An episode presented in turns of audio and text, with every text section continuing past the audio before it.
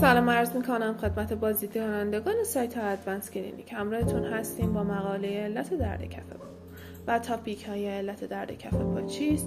درد توپی کف پا کبود شدگی سنگی پا شکستگی تنشی استخوان های کف پا رگ به رگ شدن یا پیچ خوردگی رباط ها درد کف پا به علت پینه پا.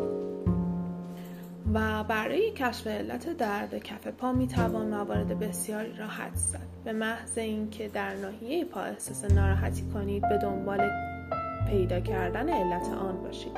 و قبل از اینکه این مسئله جدی تر شود علت درد کف پای خود را شناسایی کنید.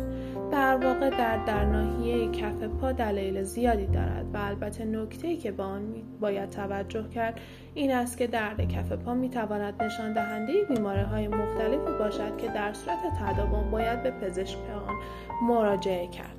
ممنون از اینکه با ما همراه بودید.